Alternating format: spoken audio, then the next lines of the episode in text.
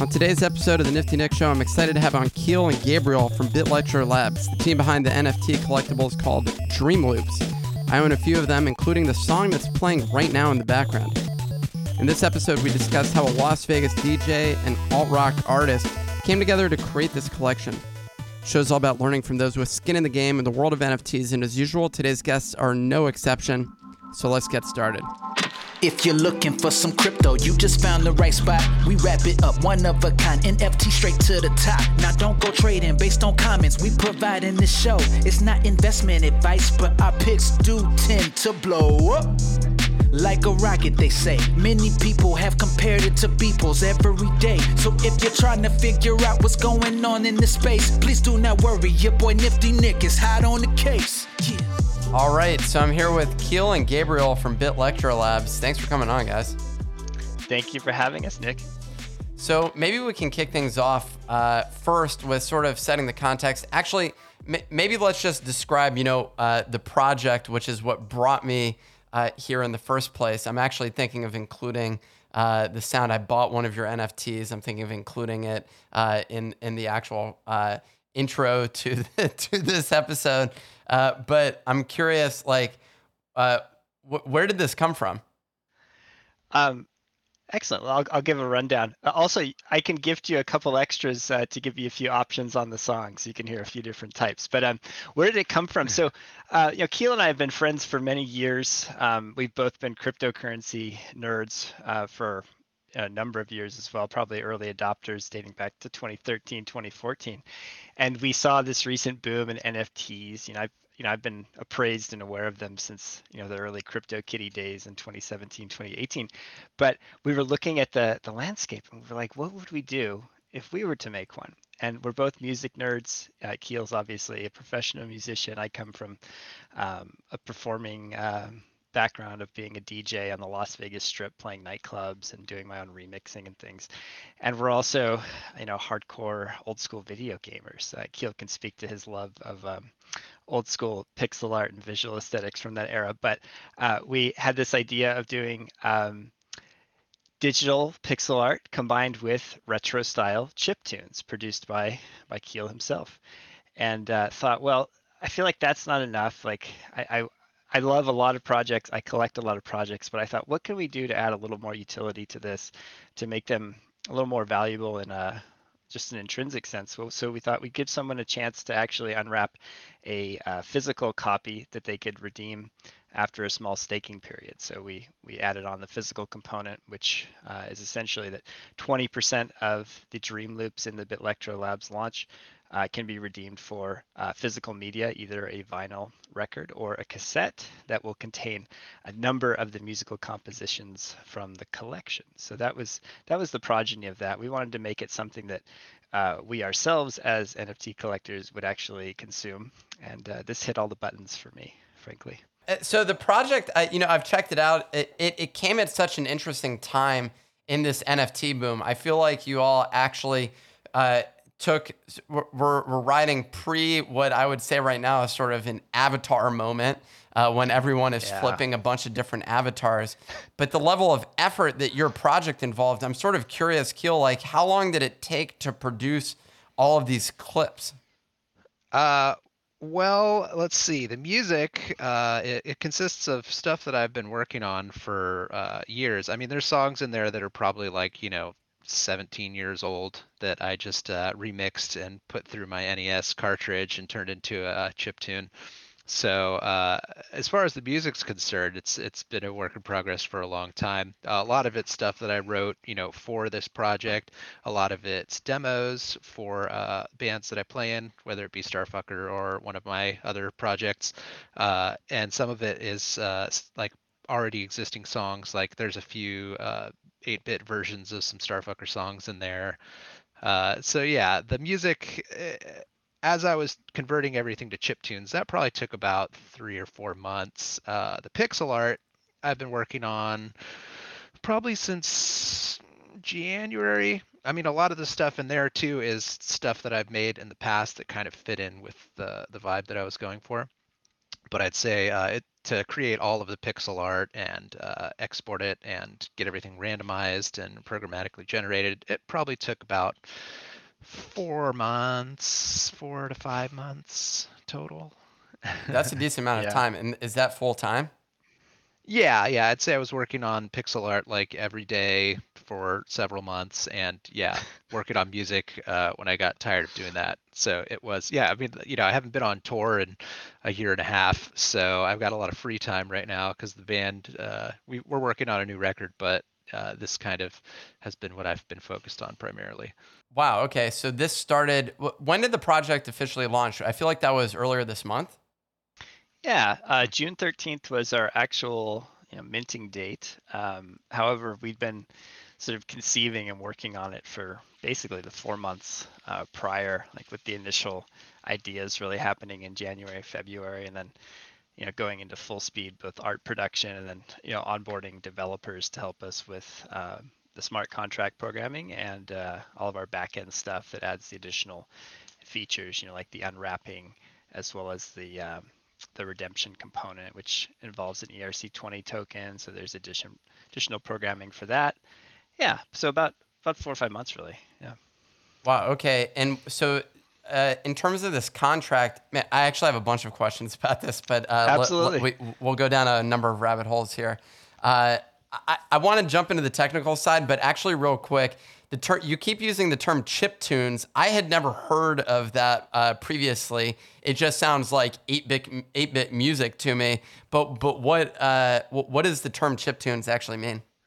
Uh, you know, chip tunes are just something that's produced uh, almost exclusively on like retro uh, voice chips. So like uh, this was all done on an NES, which uh, is pretty limited. It only has like I think four voices and maybe a wave channel on the newer like cartridges. But uh, yeah, so chip tunes are pretty much music produced on vintage chips. So whether it be a chip in a Commodore 64 or an NES or a Sega Genesis, Super NES, that kind of is what qualifies something as a chip tune. But uh, yeah, they're not always exclusively made on those chips, but uh, these were made on an NES. Everything. I think I think that's one of the fun aspects to ours because you can emulate uh, chiptune sounds with synthesizer packs for modern pieces of software like Ableton Live or Logic. However, Keil actually processed the songs uh, through a, a modified NES cartridge that basically bound them to the actual constraints. I think he could show you. I here somewhere. yeah. So, well, so what do you plug? in- Do you plug in a MIDI keyboard into your NES? Like, how does that work? Uh, yes. Well, I actually I was running because I write most of my music in Ableton Live, so I'm outputting MIDI from Ableton Live into the NES. This is the cartridge. It's called a MIDI net MIDI NES, and it's this is the MIDI cable coming out. So you run the MIDI cable into you know your modern computer, and you output you output all the MIDI and choose all the voices on the NES. Wow, that that's uh, pretty interesting. It's also cool. I'm assuming that's a, uh, a a modified cartridge that recently got developed by like people who are passionate about the space, or has that been a long uh, around for a long time? Uh, it was made, I think, in 2008. They're actually super hard Wow. to find, and I got lucky, found one on eBay uh, a couple years back. But yeah, there's there's I don't think there I think there's probably less than a thousand of them in existence. But That's yeah, I was very very excited to get this little guy. It's just an NES cartridge.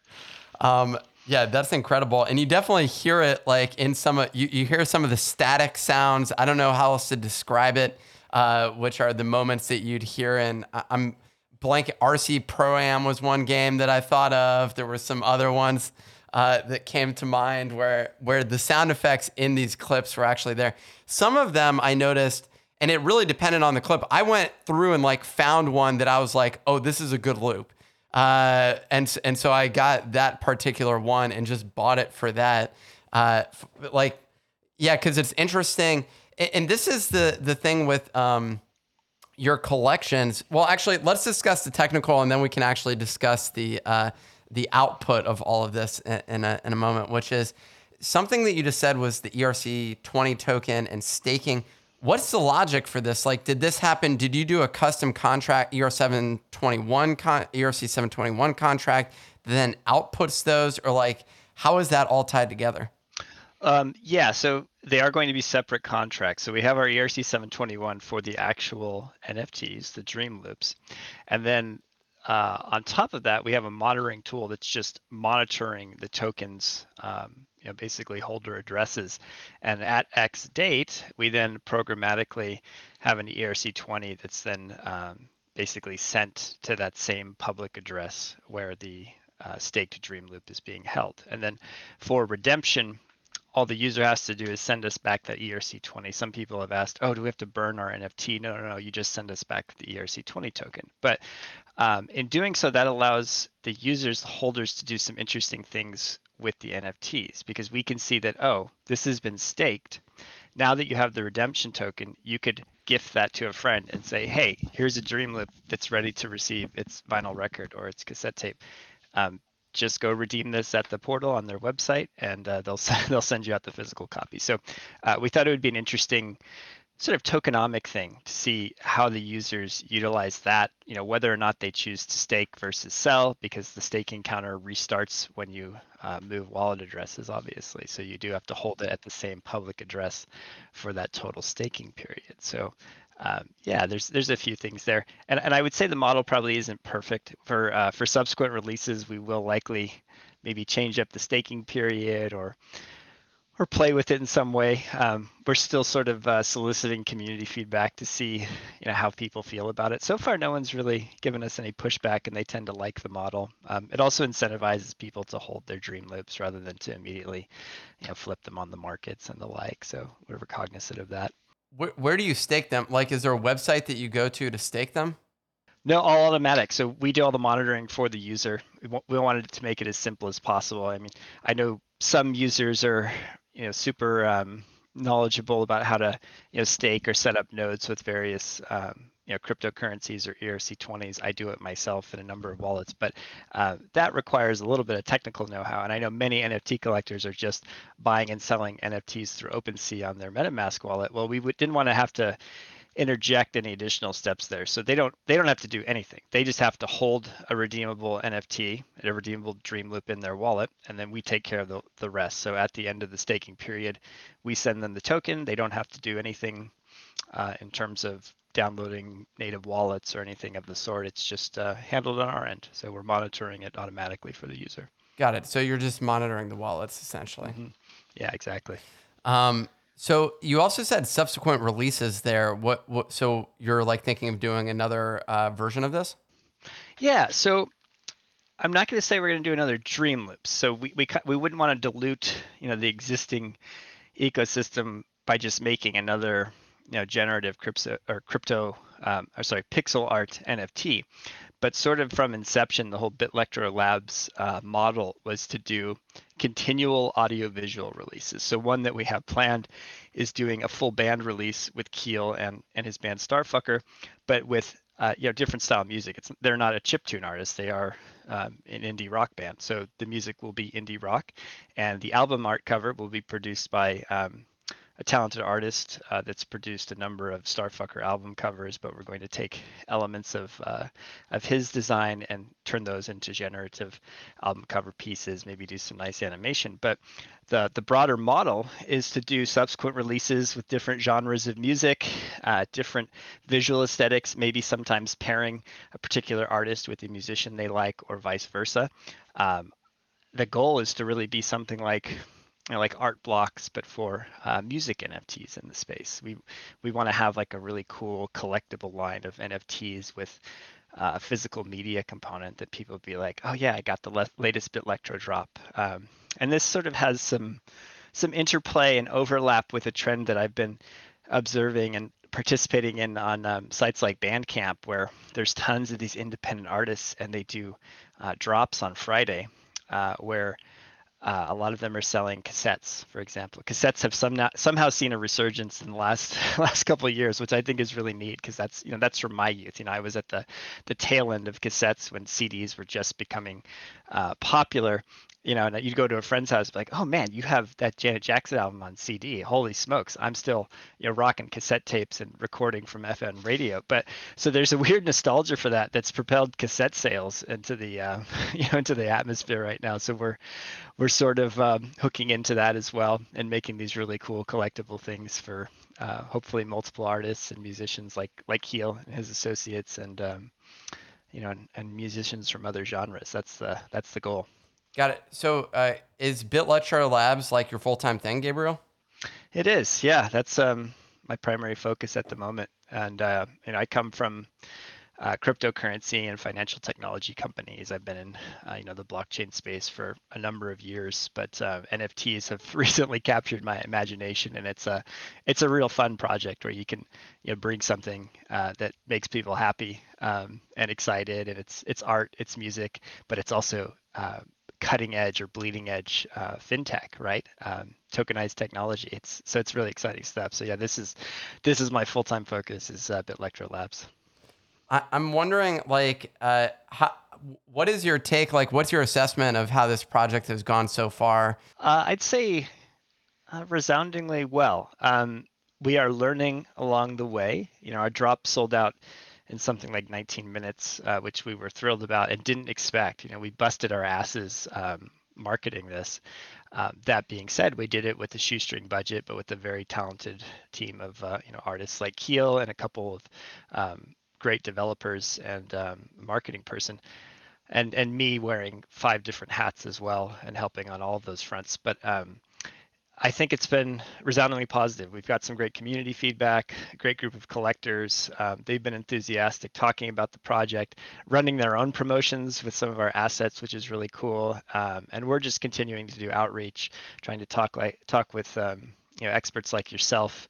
Uh, we have some partnerships brewing with other potential NFT projects. Um, we're doing a series of parties in Cryptovoxels. We did our first one leading up to the launch, which was uh, frankly a smash. We had like 1,500 people through our um, Cryptovoxels gallery over the course of the party, which uh, was incredible. Uh, so I think it's been it's been good, and we're learning along the way, um, and hopefully onboarding some additional developers soon as well. But um, yeah, I'm not going to say it's been perfect, but uh, I think uh, we've done pretty well and uh, managed expectations accordingly.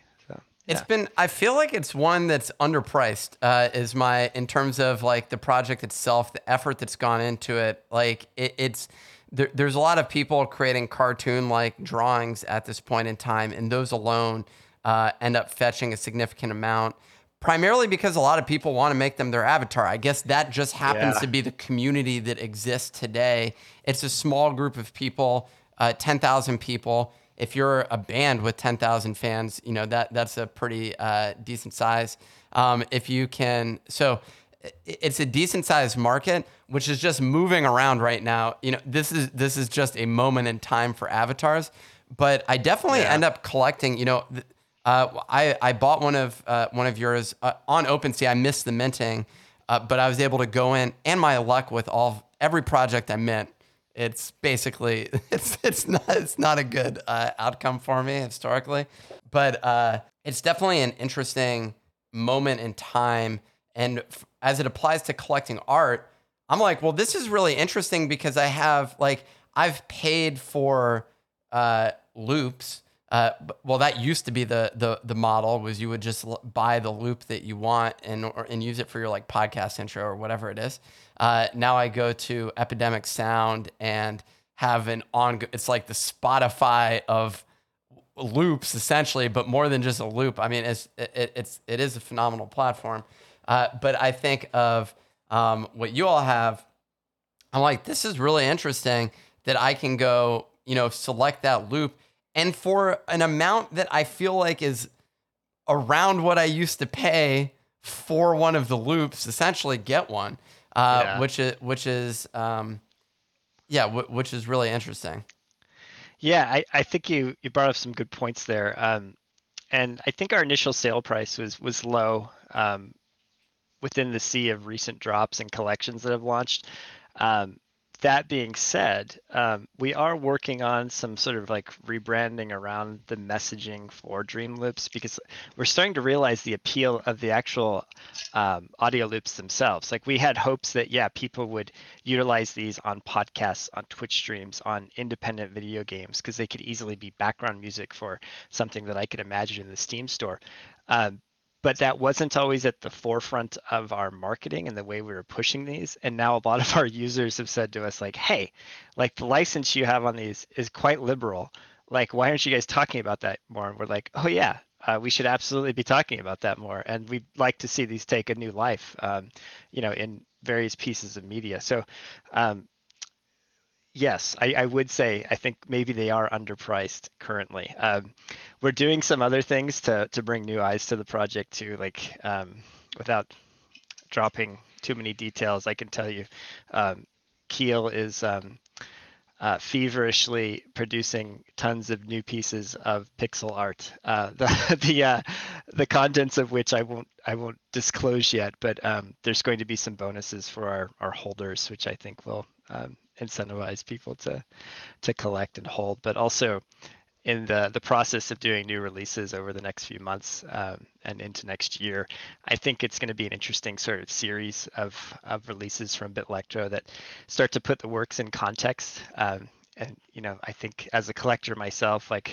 not that I'm always a, a, completionist, but it's nice to have pieces of different collections, and you know, whether it's comic books, trading cards, enamel pins, records. Um, I'm one of these guys that likes to have a little piece of everything, and I think there's many many collectors like that that will uh, do the same with our collections uh, once we have more of them, and there's that actual contextual element of of the releases. So we're kind of excited about that.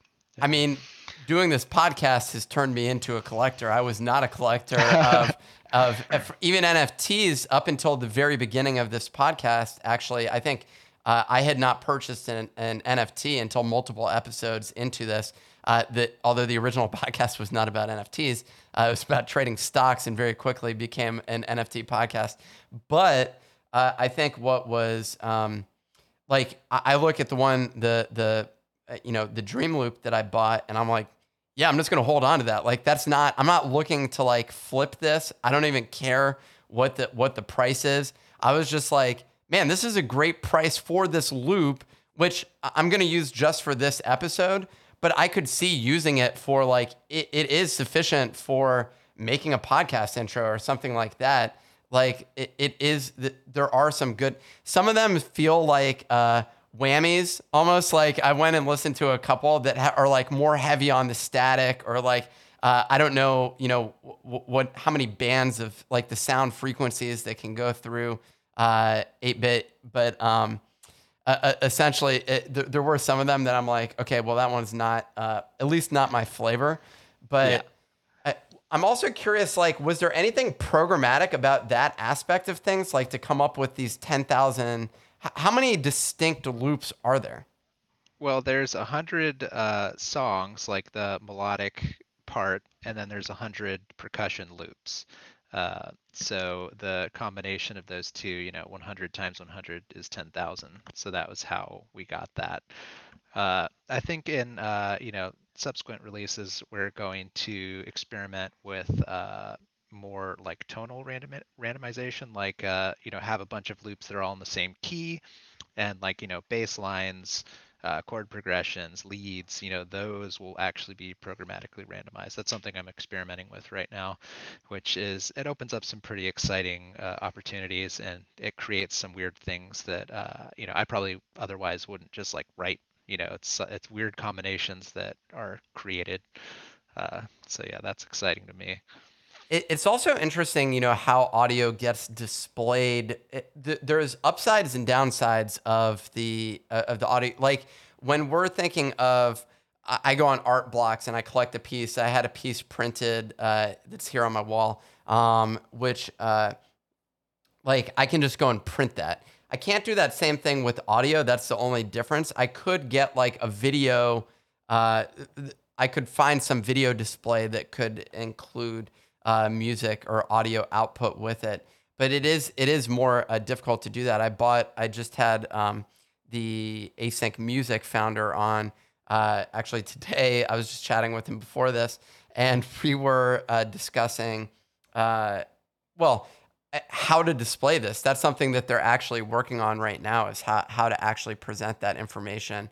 And, and in the world of digital art, it makes a ton of sense that music would be included, but how the collector presents that and like holds on to it is something completely different. Um, like, would you want that 8-bit sound like constantly playing in your hallway like Definitely not. I think it would start to drive you insane. Quite true. yeah I, I, would agree with that um, that being said, I mean, I, I definitely think there's there's a need for you know more viewers, players, mobile app integrations, tablet integrations, you know, digital frame integrations for multimedia because everything's so visual focused right now. Um, there's a couple creators out there. Um, in fact, one that we've reached out to, I wish I could shout him out right now. I'm forgetting the name of his brand, but um, who made a wonderful uh, digital photo frame that also plays audio. So you could cycle through and it would play the little clip and then you could mute it periodically. And you can actually control it from a mobile app. So you could be sitting in your living room with something in the hallway. You know, maybe you have a, a social gathering at your house. You can decide to, you know, turn the loops on periodically or have it cycle even through a playlist of NFTs that were uh, music based. So I, am excited to see where that goes. Like Async Art is a, is a great project, um, and I was pleased to see that they were jumping into the music realm as well because I've been following their visual exploits. Um, yeah, just really neat and you know cutting edge stuff. So where does Bitlectro Labs fit? Like, was this the first project out of Bit Lectra? Yes. Yes, it is. Yeah, um, the first of, of hopefully many. Um, and we've got some extensions on on Dream Loops that we're building out as well. So this this will sort of be our flagship uh, premier project, and then we're doing uh, hopefully you know similar releases. Um, you know, I've already teased one, but um, we've got a few others you know potentially in the pipeline. But yeah, that was our first release, Dream Loops. Awesome. And so, are you all like getting funding for this, or you're just uh, j- th- this is just a fully bootstrapped uh, business? Yeah, bootstrapped for now. Um, you know, the nice thing about selling, uh, you know, out a collection is that we now have a little bit of working capital for any any discretionary spends, right? So uh, we're in a nice position where we can build some stuff without without worrying about it, right? Where where the paychecks are going to come from, at least at least for the immediate future. Um, yeah, um, and at least for now, you know, we're not really soliciting outside funding. I've, I've played that that game before in other startups, and yeah, that's great and all, but um, kind of I'm really focused on you know building a sustainable business model where you know we're actually producing things and selling them and creating viable secondary markets. And then you know then maybe we can start entertaining the idea of outside capital investment. But really I'm I'm most focused on bringing some really just cool projects to market within the NFT space um, because frankly it's fun. Um, this is uh, an exciting thing I get to wake up every every morning to and mess around with so yeah the NFT space is very exciting. I'm curious for you, Keil, like uh, in terms of so I'm assuming you weren't touring because of COVID uh, was the was the main reason for that. But now after experiencing this and the sales that occurred with this um, and having it sell out, how does that influence your way of thinking? Because you're in the indie music space, like what I don't know, you know what the uh, you know what the income potential is of a successful indie band. I'm sure it's pretty significant, um, but yeah uh, like this is also quite significant uh, sale yeah. volume. Like, has this changed your way of thinking of your career? Oh, for sure. Uh, you know, it's kind of put a lot of stuff in perspective for me. Like, um, you know, all of our music is up on Spotify and all these streaming services, but like the amount of money we see from that is minimal. Like, it's it's not a lot. You know, you get like a million streams, I think you maybe get like a thousand bucks, and you know you got to split that with your label, and then you've got four dudes in the band. It, you know, it's nothing. So it has put that in perspective. Uh, you know, artists have a hard time uh, selling albums nowadays. It's just how it is. Like you can't, you know, we sell very few records, but we play when we play shows. There's tons of people there. It's like, you know, all these people are just listening to our stuff on Spotify. So it, it's NFTs really are. It's exciting because it's a way for artists to make money off of digital media and i think that's what's so revolutionary about it uh, you know we can't really make money off selling records and a lot of times you can't make money selling shirts because people are going on sites like redbubble and bootlegging your stuff so NFTs create this opportunity for artists to actually earn a living and not have to, you know, like we we tour several months out of the year, and uh, you know we love it. It's super fun, but it's also like a grind at times, and that's really the only way we make money. So it's cool that you know there are these new avenues opening up to artists to make money you know at home and not have to be on the road you know six months out of the year which uh, becomes progressively more difficult as you get older yeah most definitely and I, it's really it, you know it's funny to hear like uh, we've gone full circle from artists uh, make making money to di- uh, digital music and digital art not making money being underpaid and now we're coming full cycle or full circle back um, to the potential of uh, making money. I don't, you know, I wonder what the uh, full market is of people that are willing to spend thousands of dollars a month on uh, collectibles. I feel like that's a fairly small market. Um, Yes. And I think we're probably even burning through the people that have some like cash savings from, you know, COVID and staying at home and things like that. And now they're being like, whoa, I spent $20,000 on NFTs here like I can't keep doing this. Yeah Um, i'm excited to like you know kind of uh, figure out like i feel like what we're trying to do is figure out like what what a good nft is you know i feel like the model is evolving and i think that you know nfts as they become mainstream you know they're going to be in everything like you know ticket sales album releases like i feel like everything's going to be start it's everything's going to be paired with nfts eventually. It's just the way things are going it just makes sense. I mean you know you see now all the major labels you know all the big media companies are starting to launch nfts and uh, yeah it's just crazy. I think it i really do think it's the future so i'm pretty excited about it. And so are you part of Bitlectro Labs? yes. Okay. yeah Yeah, he's our he is our co-founder now. Uh, yeah I, I work on i work on Bitlectro stuff every single day so it kind of is my full-time thing Got it. uh, you know, being in a band, you know, you you prep for tour and you work on records, but it, it doesn't require that much time. So I would say this is what I'm I'm doing with most of my time. Well, yeah, this is this has uh, been really insightful. What are you know, you, you you alluded to some of the things on the horizon. Are, are there any other pro- other projects that you all own? Oh yeah. yeah. Gabe Um, yeah. uh, I- is a I- collector. yeah. Um, like uh, most recently, I just bought the you know Lucky Maneki cats, which launched what two hours ago. I Um, also I also got a few. Um, Wait, what are those called? favorite- They're Lucky uh, Maneki. I, I hope I'm pronouncing that correctly, but they're the lucky cats that wave. Incidentally, we have a lucky cat in our collection. Uh, no relation, but uh, I thought that was a nice, a nice tie in there. But um, they're they're kind of cool. More on the generative avatar animal front, um, which is in vogue right now. But yeah, I mean, I I'm a crazy collector. Like some of my favorite projects, uh, the Aavegotchis, uh, Zed Run.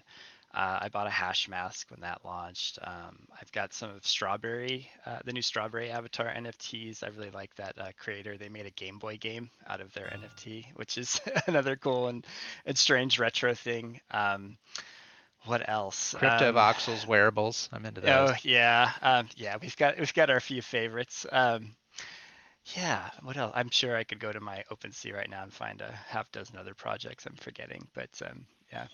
I just bought into one today and then immediately sold it. I've done that a couple. I did I did that over the weekend as well. Um, Which project, if you uh, care to share? the, the one this weekend was uh was the what were they bear uh, the bulls uh yes, the, the- the- so yeah but I, I i i i was like this is so there's too many of these like i can't i can't hold all of them i i bought Bored Apes really early i got in at like 0.14 um Smart. and uh, and so that one's done really well. I'm still holding them for better or worse. Uh, I was telling my fiance, I was like, I have a thirty-five thousand dollar portfolio of apes and puppies. Uh, I should probably sell some, and I should have because now it's down from thirty-eight to like twenty. And I'm like, this is this is stupid. Like this is this is Yeah. this is irrational. Um, it's hard. uh, but you also get attached to them, so it's like just a. Yeah. Uh, it's it's it's really difficult, dude. The fact that we're discussing that I minted another one today, which was some wizard one.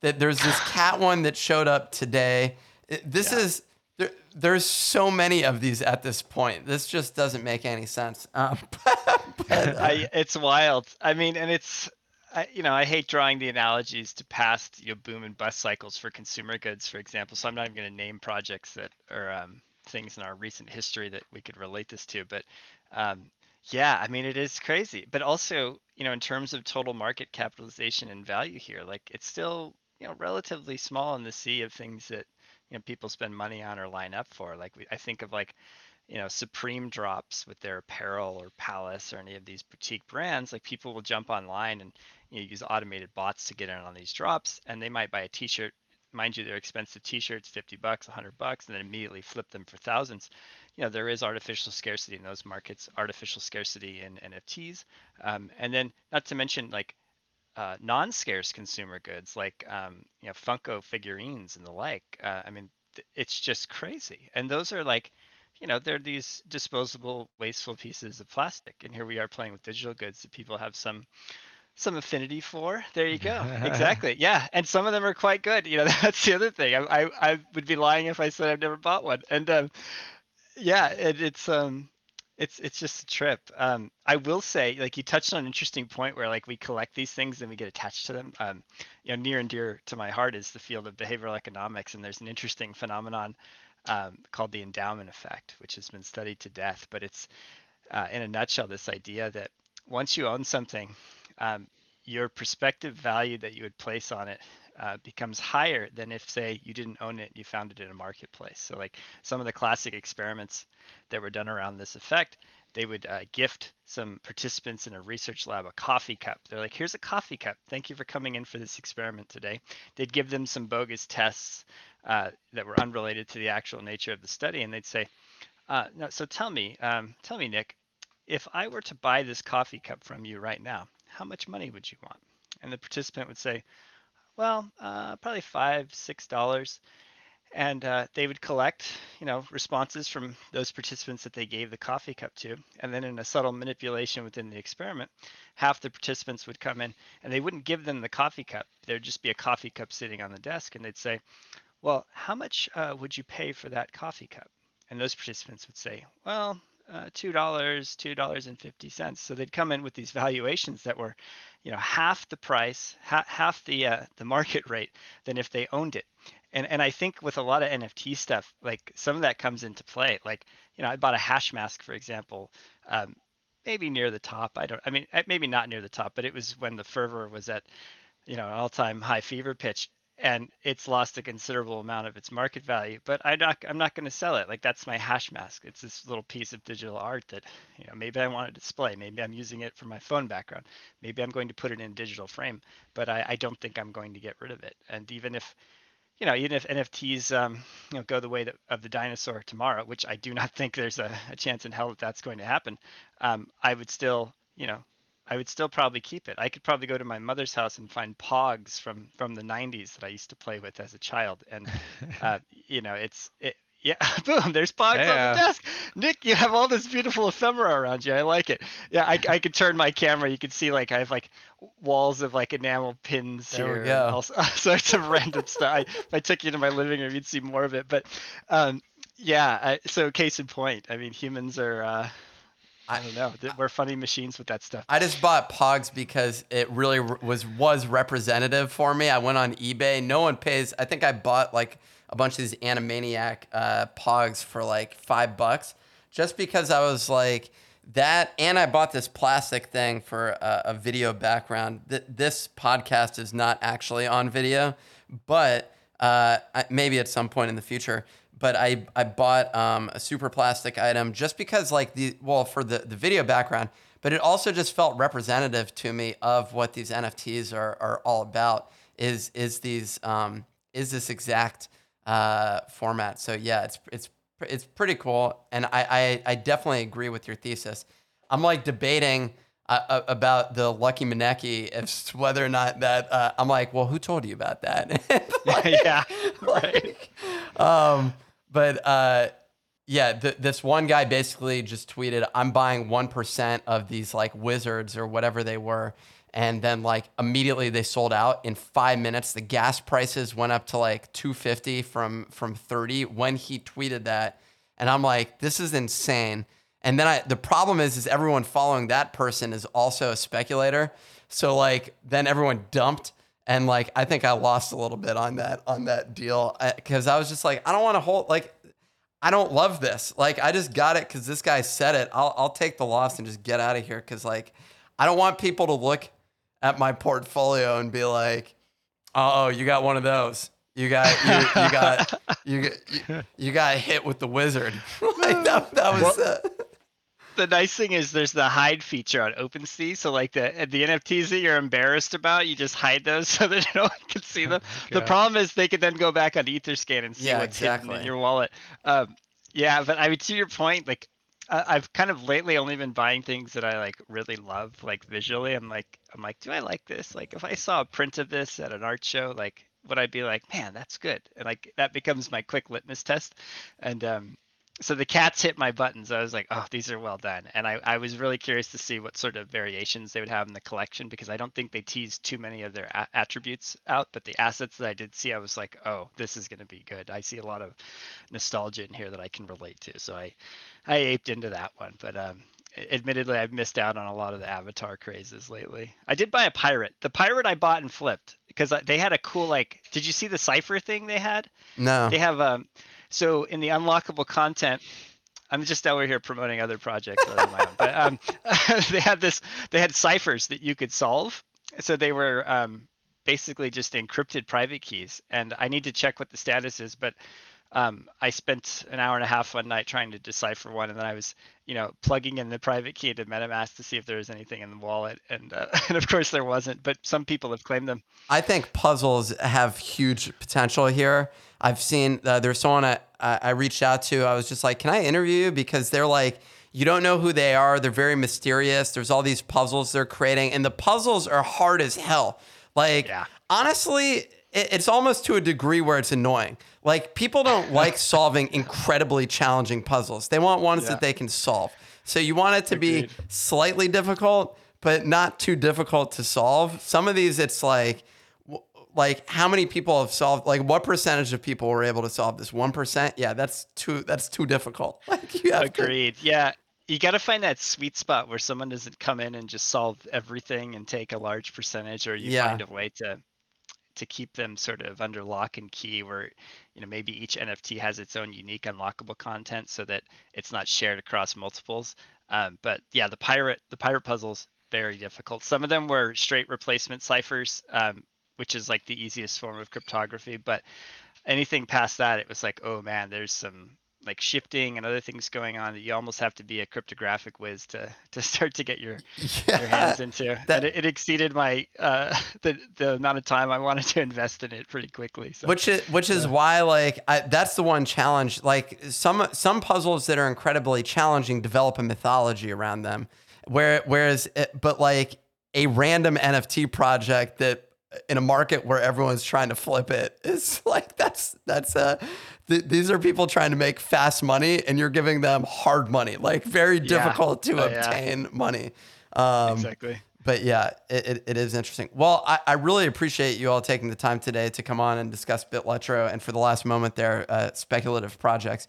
But um yeah. h- how how can people uh, find you um, BitLectroLabs.com uh, links out to our Discord community, uh, our Twitter feed. Um, it also links you directly to our Cryptovoxels gallery, which is, I think, uh, a really neat way to experience our collection. Uh, we're having a party there on the 23rd uh, of July, our next party in our monthly series. Uh, but yeah, BitLectroLabs.com. Um, come on, hang out in our Discord and give us a shout. Will Will Starfucker be playing at one of those parties? Uh, that is yet to be seen. We might DJ one. Okay. Gabe and I DJ'd our first one, yeah, the release party, and that was really fun. Gabe has his uh, Twitch stream up on the screen, and I drove to Vegas with him, so we were DJing live for the Cryptovoxels party. Oh, nice. What what like? Do you guys have your own venue? Um, in Cryptovoxels? Yeah. Yeah. Yes. Yeah. We have. We actually. So um, we lease a parcel from an interesting uh, company called Metabit Broker, who owns a whole bunch of uh, CryptoVoxels spaces, and you can actually lease a CryptoVoxels parcel from them. They they actually give you a you know physical um, you know pay, not paper but digital lease to sign. You you pay your rent on the first of the month in Ethereum, and you get your space, and they give you admin privileges. But um, it's kind of it's kind of wild. They're they're also associates of ours, and we work on on a few uh, side projects with them. But um, yeah, so we built this really cool two-story gallery space. I think it's one of the more unique spaces in Cryptovoxels, but uh, the metaverse stuff has kind of been uh, another exciting aspect of NFTs for us as of late, and also a great place to display our wares. Most definitely, and yeah, I've seen a number of. I went to one party or two parties, and actually no, two or three parties in Cryptovoxels, which were uh, very interesting events. Uh, one of them was like a gallery tour where they were actually walking through and each artist discussed their painting. And then there was another one where w- it was definitely more party like, and uh, there was a live stream going on. I think that's with the uh, uh, the Baby Punks uh, Oh, nice. v- venue that they have. Um, but yeah, that's really cool. Well, I appreciate you all taking the time to uh, come on today. Yeah, thank you. Thank for you very us. much. It's a fun conversation, and uh, thank you, Nick. That's it for this episode of the Nifty Nick podcast. And if you made it this far, make sure to subscribe at thenifty.com. Thanks again.